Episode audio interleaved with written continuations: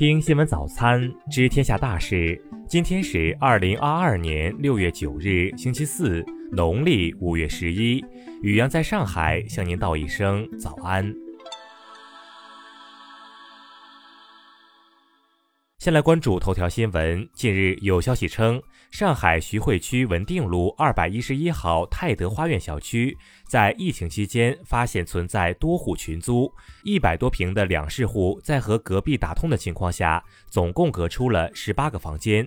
一名租客称，疫情期间屋内租客近三十人，其中有一半人感染了新冠。在泰德花园，这样的群租户不是个例。业委会负责人表示，由于楼内同时有商户和办公室，疫情前业主对群租的存在并未察觉，直到疫情期间，小区最初的一例感染者就来自群租户，他们才发现两栋高层中共有八户群租，每户少的也有十多人。疫情很快蔓延开来。记者发现，这些群租户门口在昨天已贴上了整改通知单，部分租客已被清退。而泰德花苑的业主们希望相关执法部门能加强巡查和执法力度，避免群租回潮。再来关注国内新闻，长三角一体化示范区执委会八日发布通知，试点在长三角生态绿色一体化发展示范区内，支持职工提取住房公积金，支付异地房租租赁费用。截至六月初，全国已有至少十个人口达到千万级的超大城市实现了核酸检测常态化布局。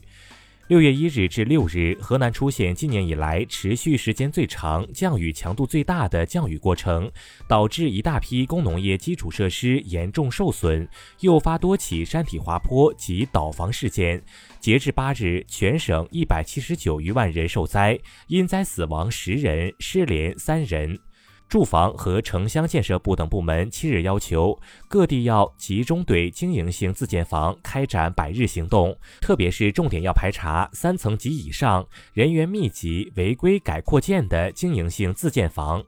八日，农业农村部官网发布通知，印发国家级转基因大豆玉米品种审定标准。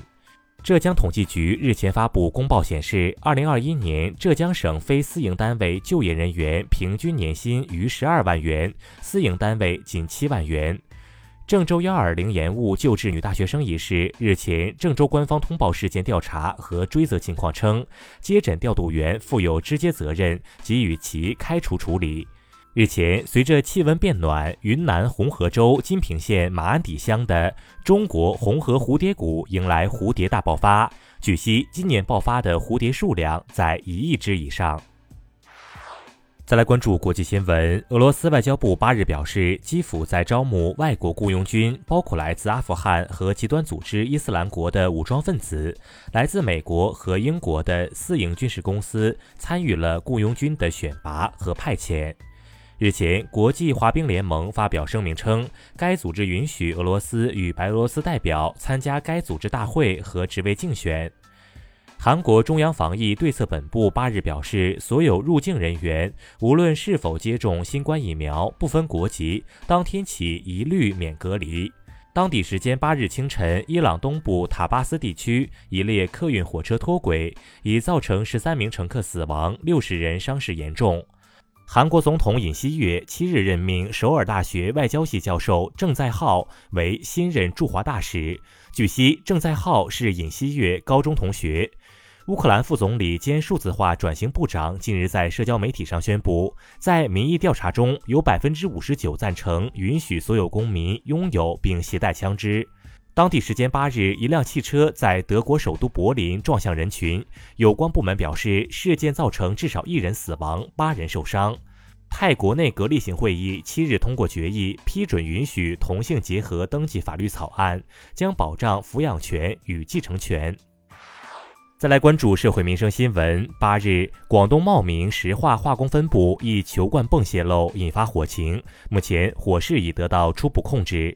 近日，一男子手持身份证实名举报其姐夫巨额财产来源不明，长期与女下属保持不正当男女关系。中石化河北石油分公司纪检部门八日回应，已启动所有调查程序。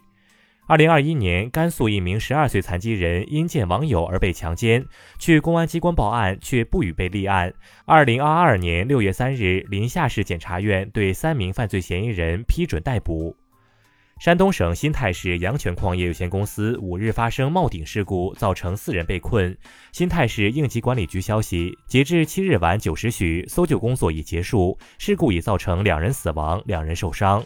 近日，某机构在高考考点外发放复读学校招生的传单，有家长称现在发这种传单不合时宜，愤怒之下撕毁传单。再来关注文化体育新闻，八日七一勋章获得者、北京人民艺术剧院表演导演艺术家蓝天野因病在北京逝世，享年九十五岁。奥运自由式滑雪冠军谷爱凌在 Time 一百峰会上宣布，她将担任美国申办2030年或2034年盐湖城冬季奥运会的大使。